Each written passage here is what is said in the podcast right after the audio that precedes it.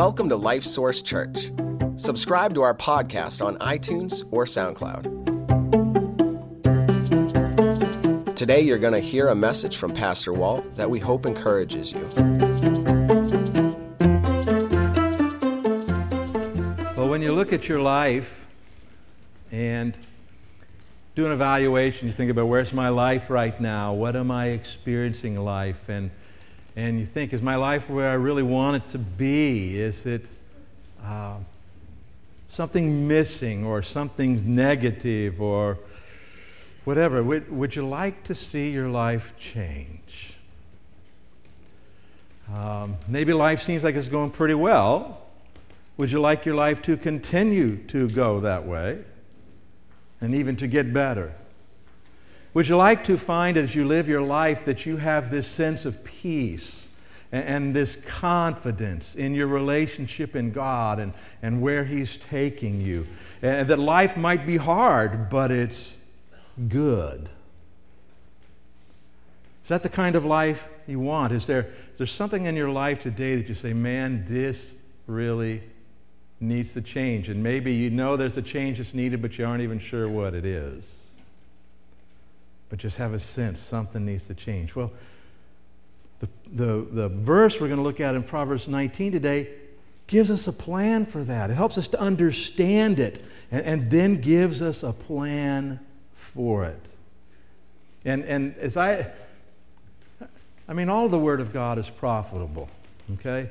But as I studied this this week, it just became so clear to me that what we're looking at today is, has such practical application to all of our lives and that it's pertinent all the time. Sometimes there's a passage of scripture that, that becomes very pertinent at a certain point in time. This one's pertinent all the time. Really, really valuable. So that's what we're going to focus in on today. And we want to welcome those who are joining us uh, on the live stream or maybe watching the video later. And we want to join those who are listening on the podcast and trust that God's going to use His word in your lives as well. How many of you remember the first car that you got that was your car? All right, now, how many of you at that point in time would say, I knew and understood all there was about taking care of a car? Not very many hands went back up. A lot of you may have been like me. I remember my first car, I got it, and it was so exciting. And, and, um, and actually, my second car is probably where I learned this lesson because the first car, got traded in pretty quickly. But um, you know, you have to change the oil in a car. Any of besides me learn that the hard way? Yeah, some of us learned that the hard way, right? How about checking the air in the tires, and the inflation of the tires, and the, and the tread on the tires, right? Um, how about the wiper blades? Do you need to check the wiper blade sometimes? Anybody else besides me ever have a wiper blade come apart while it's going? yeah. Uh, and the idea is that we need to be, if we're going to have a car and have it work, and thankfully I've learned this, but you have to be proactive in caring for it, don't you? You, if you wait until the bad things happen, now you're already behind eight ball and you already got the problem, and it might get too hard to fix, or you might not be able to fix it at that point in time.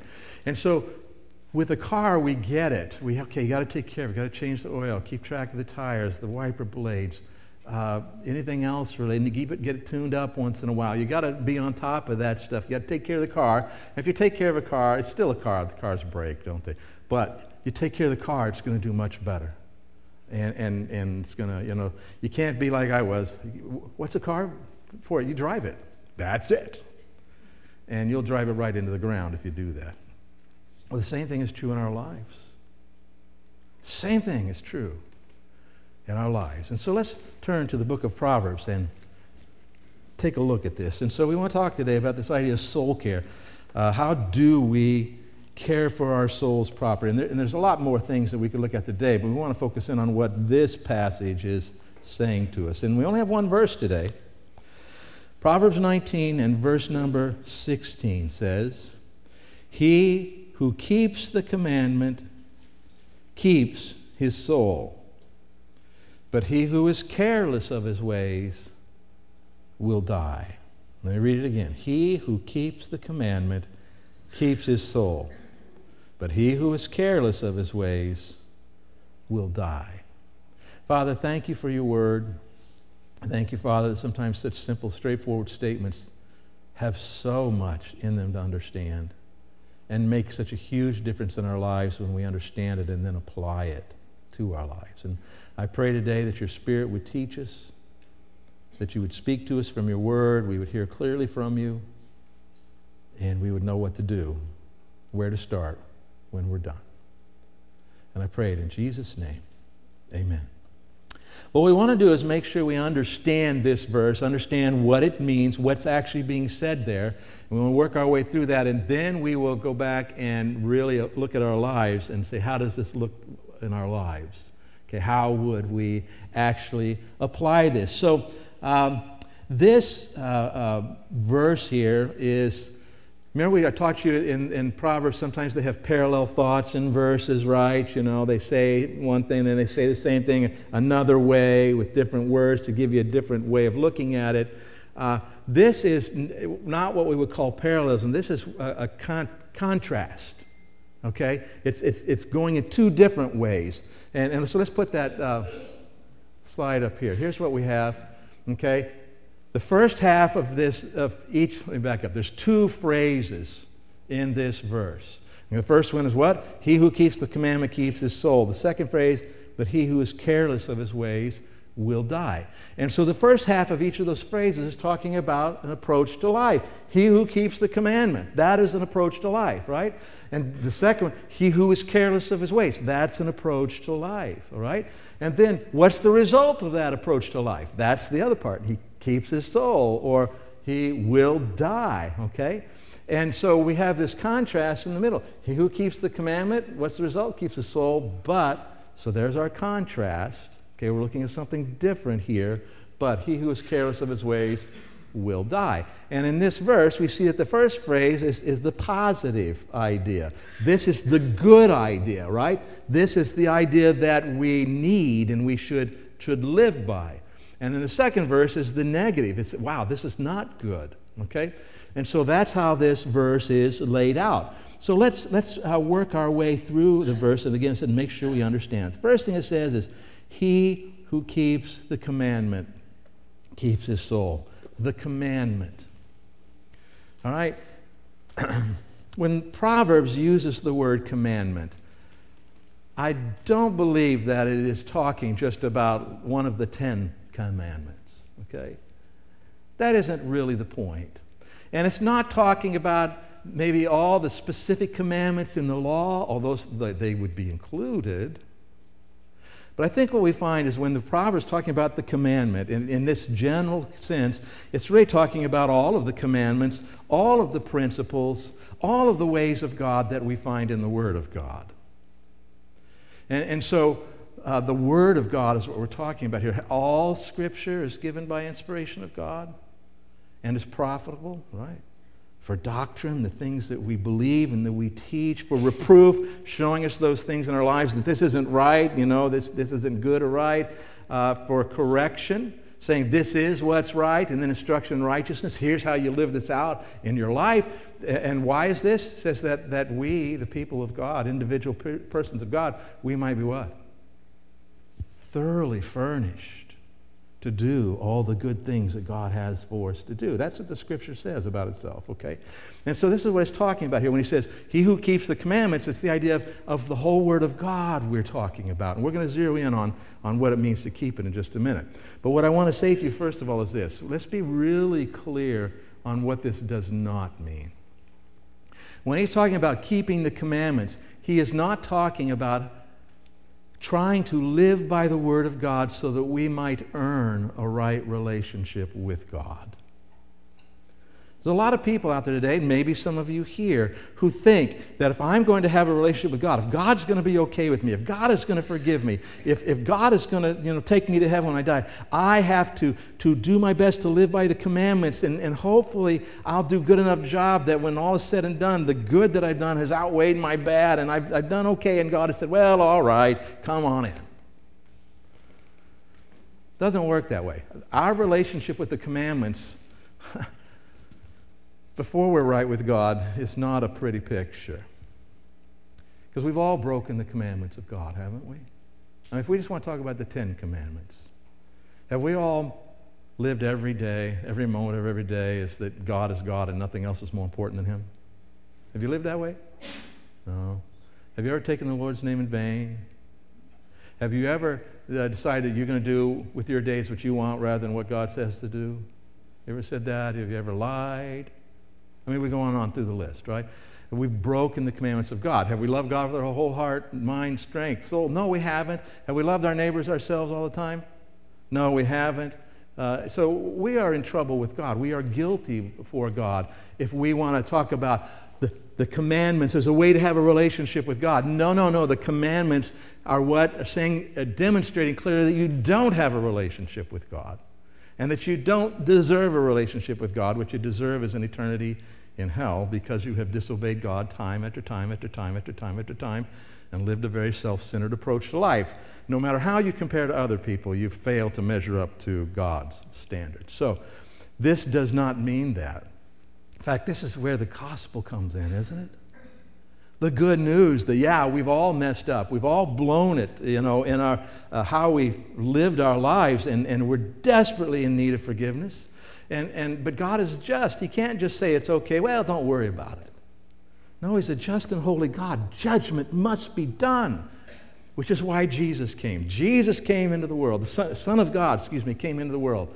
The man Jesus and God as well, the Son of God. And, and he lives this perfect and sinless life, dies on the cross. And as he dies on the cross, the Bible says that God takes the penalty for my sin and your sin, the sins of everybody who's ever lived or ever will live. And Jesus died paying the penalty for those sins. He who was innocent, he who was God, took our guilt, our penalty upon himself and then rose again from the dead three days later, showing God had accepted that penalty or sacrifice and, and he was victorious over sin and death. Uh, but so God has judged sin. He's judged your sin. He's judged my sin. He judged it in Jesus. But then he tells us that, that we have a choice to make. And this is the one thing that I want to talk about when it talks about obeying the commands to have a relationship with God. We've already said you can't earn your relationship with God by obeying the, the commands, correct? There's a phrase that occurs in the New Testament a number of times. It talks about obeying the gospel, being obedient to the gospel. Now, that probably means a lot of big things. But where it means as a starting point, it means that obeying the gospel means that you realize that you have sinned against a holy God and that you are in need of a Savior. And, and so you believe that Jesus, who the Bible says he is, and that he died for your sin and rose again, and you, you place your faith in him to provide you with that forgiveness. And you accept his payment for, the, uh, for the, you know, your sin, and, and you receive Christ as Savior. That's how you obey the gospel. Does that make sense? Okay, we're not talking about trying to obey all the commands and earn a right relation with God. No, obeying the gospel means you just say, okay, God, I'm lost and I need you and I believe, and you receive Him as Savior. Okay? All right. So we see that it doesn't mean earning a right relationship, earning your relationship with God. You can't do that. That's something that you have to just let God do for you by receiving Christ as Savior. Um, but it does start, obviously, with obeying the gospel and going from there. Now, in this passage here, it says, He who keeps the commandment keeps his soul. Same English word. But in the Hebrew language, and, and if you aren't familiar with this, the, almost all of the Old Testament was written in the Hebrew language, the Jewish language. Uh, mo, uh, the New Testament was written in the Greek language. But so when, when uh, the Holy Spirit was inspiring this scripture, as the authors wrote, he chose these words, but he chose two different Hebrew words. Now, it's not a wrong translation. We have two different Hebrew words translated the same way in English because this English word captures those meanings. But the fact that there's two different words used in this passage that are very close to the same meaning, what we want to do, and what I'm going to do with you here, is look and see okay, since they're very close and very similar words, what, what's different about them? Because God chose to have those two words, and so there's distinctions here. Does that make sense? Okay? All right, so there's two words. And these words remind me of, um, I, I, think of uh, killer whale names. I don't know. Shamar, right? I guess because there's been a Shamu somewhere. All right. Shamar and Natsar. Okay, so the first word uh, uh, is Shamar. Means three things that are distinct. I mean, there is an overlapping meaning, like I said, between the two, but these are the distinctions. One, it means to treasure in your memory. To treasure something. This is so valuable to me, so important. I want to remember it. I want to I want to be able to recall it, and so we treasure it in that way. The next thing it means is to talk about keep is to stay within the boundaries of, to stay within inside the boundaries. Okay, so Scripture, we want to treasure it, we want to remember it, we want to, to live within the boundaries of it, and then the third uh, meaning is to do what it tells you to do. Inside those boundaries, what does it say to live? how to live. I think of, of um, having kids and having a backyard with a fence. Okay, you have a, and you put the little kids out there to play, and you tell them what? Stay in the backyard. Now, let me define for you what stay in the backyard means. It means stay on this side of the fence. Okay? Don't climb over the other side of the fence and hang on that side and say you're in the backyard. No, what? St- you know, would you have to say that thing to any of your kids ever? Yeah, right?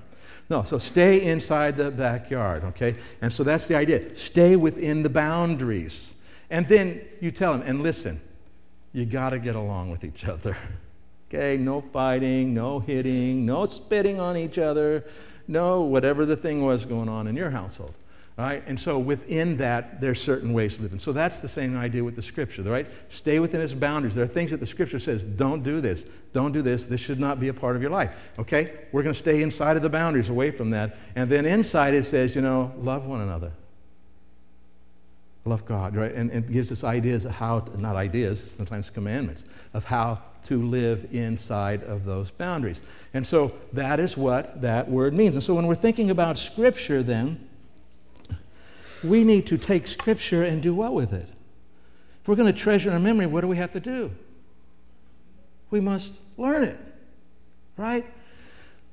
You know, I, I just love it that you guys come. Most of you come on a regular basis. You come and listen to the Word of God being preached and taught. And, and, and that is such an encouragement to me. It's a privilege to be able to bring the Word to you. But if you're thinking that this is enough Word of God for you, it's not. That's not treasuring it. That's not valuing it the way you need to value it. You need to be taking it in on a regular basis. You need to have some way that you're, you're consistently, an ongoing basis, reading through the scripture. You need to have a way in your life where you're actually, you know, maybe taking a little more time and, and pondering it. Uh, Saturday morning, I, I had some time. It was really nice. I sat there and I started on the book of Ephesians and I, I, I read through that and I thought about it and I talked with God about it and then my mind read rabbit trails. And anybody ever mind ever do that wander off on you? Yeah, you had to call it back, but that happened and, and it took about almost two hours for those first two chapters. And it was good. Very good. So, but there need to be times like that in your life where you're really, you know, pondering and talking with God about and thinking about His Word and what it means in life. And, and so you need to continue growing in. I mean, I encourage you to try to memorize verses. And I know some of you say, I can't memorize anything. And, and I get that, but the process of trying to memorize will change how you think. If you work hard on memorizing a verse in Scripture, when all is said and done, and I say one day to you, hey, do you got any verses memorized? And you go, yeah. And you go, I don't know where it went you know, or you kind of come with part of it, but, but don't worry about that.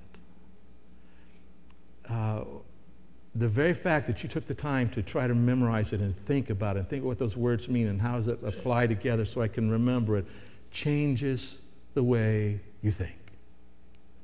You're treasuring the Word of God and taking it in.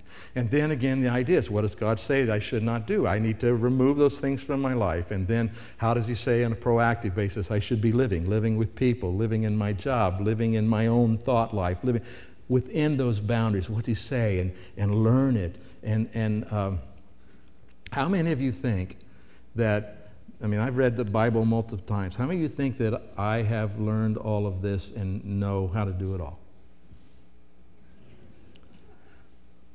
Well, thanks for your high opinion of me. no, of course I haven't, right? So this is an ongoing, ongoing thing in our lives. There's always something new. There's always something that may, we may have forgotten and be reminded of. So it's, a, it's an ongoing process. But so if we will do this, treasure in our memory, stay within the bounds of it, uh, do what it tells us to do, the scripture, it says that it will then keep your soul. And that's the other word for keep here, natsar. And it really focuses on, on two things it means to preserve. And the second idea is to guard or keep safe from dangers. Okay?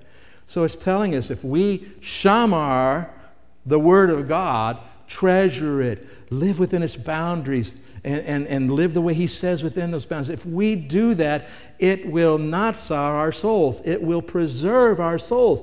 It will guard us. It will keep us safe from dangers. Now, and what are we talking about here? He says soul. This is the, the normal Hebrew word for soul, nephesh, and it really means your whole being. Everything about you. You are a living being. That's what it's talking about. So it's talking about every part of your life, every area of your being and all of it together. It's who you are. And so, what he's saying here is if you will treasure, live within the bounds of, and live the way he says in the bounds of, you give Scripture its rightful role in your life, it's going to protect you from so many things. Um, let's just, just think about this. Let's, let's use an easy example. Does the Bible say don't get drunk? That's not a trick question. Does the Bible say don't get drunk? Yeah, don't be drunken, right? Don't get drunk. You're not supposed to do that. How many people get killed because they got drunk? I don't know what the percentage is, but people get killed because they get, and not just them, other people get killed because they get drunk, right? They get drunk and get behind the wheel of a car. All right. Well, if you follow the scripture and he says, don't get drunk, and so you do what? You, you make it a point not to get drunk. Will you ever get in a car accident because you're drunk? Not a trick question. If you never get drunk, will you ever get in a car accident because you're drunk? Okay, you guys are awake now, right? Simple ones. All right, if we go through a lot of things like that. If, if uh, well, I'll hold on to this. We're going to come back to those and, and make more applications of it. All right, so here, here's, we want to kind of summarize this. Valuing and living by God's word protects you then from many bad things. Valuing and living by God's word protects you from many bad things. And um, when I say bad things, I don't just mean things that make your life uncomfortable. I mean things that prevent you from glorifying God, things that keep you from doing with your life what God wants you to do. Those are bad things. And he says here that we can be protected from that. We can be protected from those things. All right, so that is the positive side of this verse. Let's, let's jump in and look at the negative side. Okay, so he who keeps the commandment keeps his soul, but he who is careless of his ways will die. He who is careless of his ways will die. Uh, some key things we need to understand here in this, this uh, passage. When it says is careless of, it translates a Hebrew word that means to, and this is a word you probably use all the time, disesteem. Anybody use that word this week? Disesteem? No. Disesteem means the opposite of what? Esteem. Good. Some of you got your grammar heads on here today. That's right. It's the opposite of esteem. And to esteem is to hold in high regard and to value and think is important. So to disesteem means to what? Not to value. To devalue, to hold in low regard, not to view as important. And so, what we're talking about here, and, and by the way, the word uh, ways is, is, the idea of a road walk down or a course of life, uh, a mode of action. And um, so we're talking about here his ways. Go ahead and go to that slide if you would. Talking about his ways. Um, it's, it's, it's, in other words, it's how a person is living and where they're heading in life. the idea of our ways, okay? How are we living? What ways are we living? And where is it leading us in life? And so it's saying here the person who is careless about how they live, the person who is, is, is not thinking it's important. It really doesn't matter how, they, how I live. In other words, if you think something is really important, do you try to remember it? You think something is really important, do you try to pay attention to it? Yeah. And what we're saying is this is somebody who, that's, what's the big deal? I'm just doing this, doing that. I, and they aren't giving thought to how am I living compared to what God says about how I ought to be living. What are my priorities? Well, what do you mean my priorities? I'm just doing what I feel like. Well, there's your priority. And it's not God's. But the idea of being careless of your ways, so you aren't thinking it's important that I think about how I live. It's about not giving thought to how's the way I'm living? Where's that leading me? Where am I heading with this? And so, by the way, how easy is it to live this way? How easy? Come on now, I'm not tricking you. Is it easy? Is it easy to live a life and be careless of your ways? I know you guys are saying no because you're thinking end result. I'm not asking you end result, I'm asking you right now. Which is the easiest to say, wait a minute, I got to spend, what is God saying? And okay, that's different than what I feel like doing. That's different than the world thinks. I need to, to figure this out. I need to do this. Or going, hey, I feel like doing so and so today. Which is easier? Being careless of your ways. That's right. You don't have to do anything to live a life that's careless of your ways. It's the way you live. When you don't, live the other way. Okay? It is the natural way. So, uh, we're talking about when you are not being diligent to think about, okay, how am I living my life and how does that compare with the scripture? And where is the way I'm living my life heading? Where's this going? And I, I don't need to think about that stuff. What's the big deal? I'm just, I'm just having a good time. I'm not doing anything wrong. And by the way, a person who's careless of his ways, you might look at their life and not see any big sins. But the end result is the same. He who's careless of his ways will die. All right, now, what does that mean? Uh, anybody know anybody? And if it's you, you don't have to say. But does anybody know anybody who would say right now, I think, yeah, they're kind of living their life careless of their ways? Anybody? Can you think of somebody like honest? You think of somebody like that? Are they still breathing? They didn't die? Scripture says they're going to die. Well, what does that mean? Well, I think we can uh, gain some instruction when we, if we go back and look at how the Scripture first talks about people dying. So let's, let's go back in our Bibles to the book of Genesis uh, right at the very beginning of the Bible. And I, I, forgot to tell you, if you don't have a Bible with you today, to grab one under the chairs there. And I'd really encourage you to do that now. If you don't have a Bible with you, pick up one under the chairs in front of you and turn to page three. We're going to be on page three and four. Genesis chapter 2 talks about the creation of man. And in chapter 2, the beginning, it gives us the specifics of how he created Adam and then how he created Eve. And, but he gives them some specific instructions. Actually, gives Adam some very specific instructions. Verse 15 of chapter 2. Then the Lord God took the man, Adam, and put him in the Garden of Eden to tend and keep it. So he gave him an assignment. And the Lord God commanded the man, saying, Of every tree of the garden you may freely eat, but of the tree of the knowledge of good and evil you shall not eat. For in the day that you eat of it, you shall surely die. So, within the boundaries, tremendous freedom. You can eat of every tree you want, except for one. Here's the boundary, right? Not this one tree. And if you do, you what? Will die. Okay, there's our, our terminology. Will die. So let's read on. Chapter 3. Now the serpent chapter 3, verse 1. Now the serpent was more cunning than any beast of the field which the Lord God had made. And he said to the woman, Has God indeed said, You shall not eat of every tree of the garden?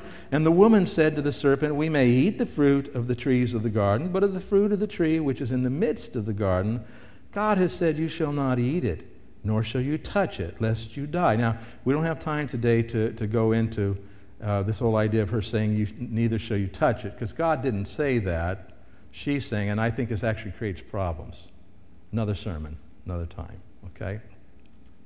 Verse 4 Then the serpent said to the woman, You will not surely die, for God knows that in the day you eat of it, your eyes will be open, and you will be like God, knowing good and evil. So, when the woman saw that the tree was good for food, that it was pleasant to the eyes, and a tree desirable to make one wise, she took of its fruit and ate. She also gave to her husband with her, and he ate. Then the eyes of both of them were opened, and they knew that they were naked, and they sewed fig leaves together and made themselves coverings.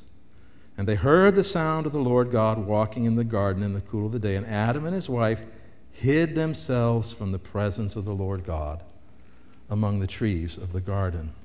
All right. Did they eat of the tree they weren't supposed to eat of? Yes. Did they die? Yes, they did. How do we know? Because God said, the day you do that, you will die. They absolutely died, and yet they are standing there, breathing and conscious. So, what happened? Well, the very moment that they disobeyed God, they died spiritually. They died to God. They came what the Bible calls being dead to God. They no longer had that access to the life of God in them. They became spiritually dead, and it immediately affected how they looked at life, didn't it? Before this, they are running around naked, not giving it a thought. The moment that they eat, and by the way, there's nothing wrong with nakedness, but the moment they eat, all of a sudden they what? They become extremely self conscious and go into hiding. They hide from each other, right? Cover themselves up. And not only that, what else do they do? They hide from God. They have died spiritually. There's been this terrible thing that's happened deep down inside of them, and now it is affecting their life in really, really bad ways. And God says there's going to be lots of problems in the world because of it as well. If we go down to verse number 16, says, To the woman he said, I will greatly multiply your sorrow and your conception and pain. You shall bring forth children. Your desire shall be for your husband. He shall rule over you. In other words, you're going to look to your husband for something, but he's going to give you something different. Verse 17 Then to Adam he said, Because you have heeded the voice of your wife, and have eaten from the tree of which I command you, saying, You shall not eat of it. Cursed is the ground for your sake. In toil you shall eat of it all the days of your life. Both thorns and thistles it shall bring forth for you, and you shall eat the herb of the field. In the sweat of your face you shall eat bread till you return to the ground, for out of it you were taken, for dust you are, and to dust you shall return. You have been spiritually dead. You are spiritually dead. You have uh, experienced that in your own self negative things from that. The world is now negative uh, things because of that, and then eventually your body is going to die. Your body is going to die. Spirit died, your soul started dying, your, your body will die. But I want you to see is this, is that this idea of death is connected with sin and all the problems that it brings. Uh, uh, everything that, a relationship with God, when we, when we are saved and we have His life in us, we have eternal life, right? And it's not just a length of life, it's a quality of life. It's His life. All the blessings of God come with this. You know, the, uh, all of the love, the joy, and the peace that comes with this, uh, the purpose in life that comes with it, the ability to appreciate uh, the beauty of the things that God has made and understanding that, and on and on. It goes all the things that go along with a relationship with God and life from Him, death is the absence of those things, right? Death is the absence of life. And so death brings the absence of those things. And so when he says, You will die, this person who is careless of his ways will die, what he's talking about is that as every step that you live careless, it's like you're, you're stepping away from the life of God toward death and everything that goes with it all the, and here's my, one of my rough words, all of the crud that goes with it. Bad stuff. Death. And so in your life, this is what you're looking at. And so this will die. Here we're talking about, and I think it's been on the screen there for a while, a progression away from the kind of life that God calls us to, along with all of its blessings toward all of the bad things that come from and lead toward death. So there's our choice. That's our choice today, isn't it? Keep the commandments.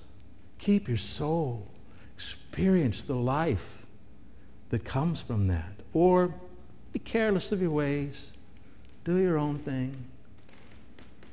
And experience all the junk that goes along with death, spiritual death, sin. Okay? Um, I talk just a little more about this death, maybe to get you to understand what we're talking about. One day, a number of years ago, I walked downstairs into our, our basement, which is finished, and with various, there's three rooms down there, and, and I, I smell, it sounds like, smells like really bad. So I start opening the doors.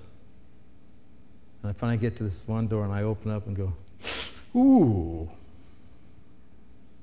I can think, what is it? It's, it's kind of a strange smell, but I think it might be smell like something that's died. It's kind of a mix between something that's died and garbage, you know how that smells? Garbage in the sunshine. Uh, bad. And so I look everywhere in the room, I can't find anything that would, you know, like someone's hid some food under the couch or whatever. It doesn't like that. I can't find anything. And finally, I, I look and I think, I have a drop ceiling. And so I get a little ladder and I get up and I raise the drop ceiling. I almost throw up. It's that bad above the drop ceiling. And I said, What has happened up here? And I looked around, sure enough, you know, one little mouse had died.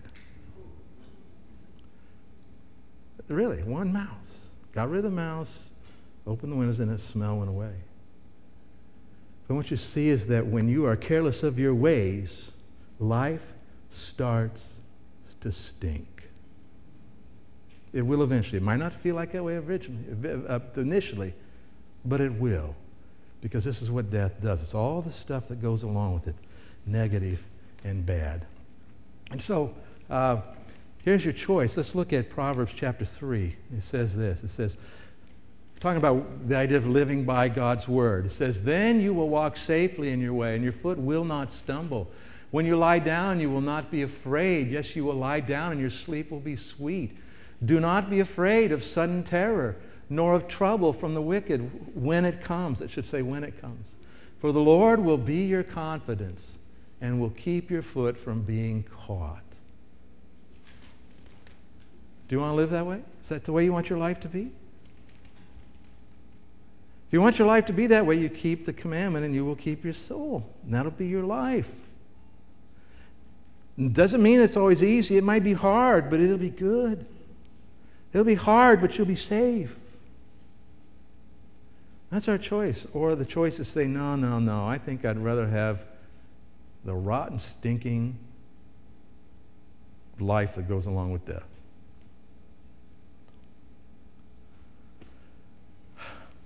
What we're really seeing here is the principle that's in the New Testament, the law of sowing and reaping. Galatians chapter 6, Paul says that, that whatever a man sows, that he will also reap. For he who sows to his flesh will of the flesh reap corruption, but he who sows to the Spirit will of the Spirit reap everlasting life. He who sows the flesh is being careless, that's being careless of your ways.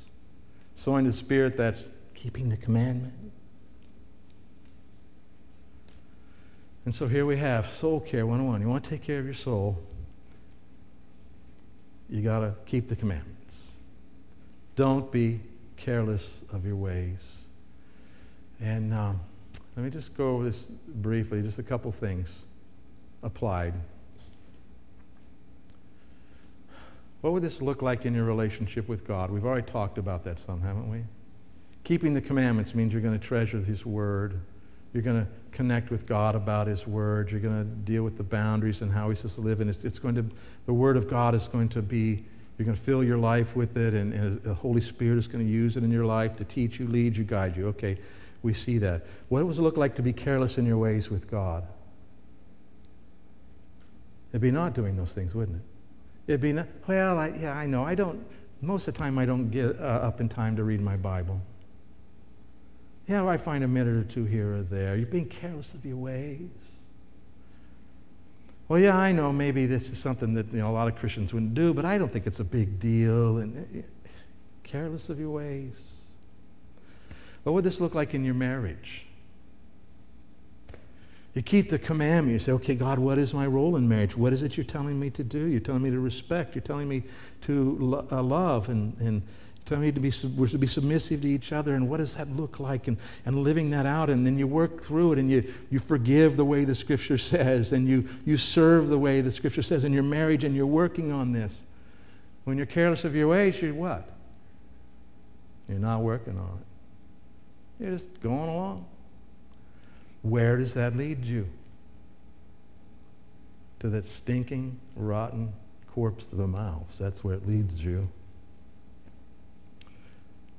We talk about this in your job, in your finances, in your other relationships. You see, I mean, it just applies everywhere, doesn't it?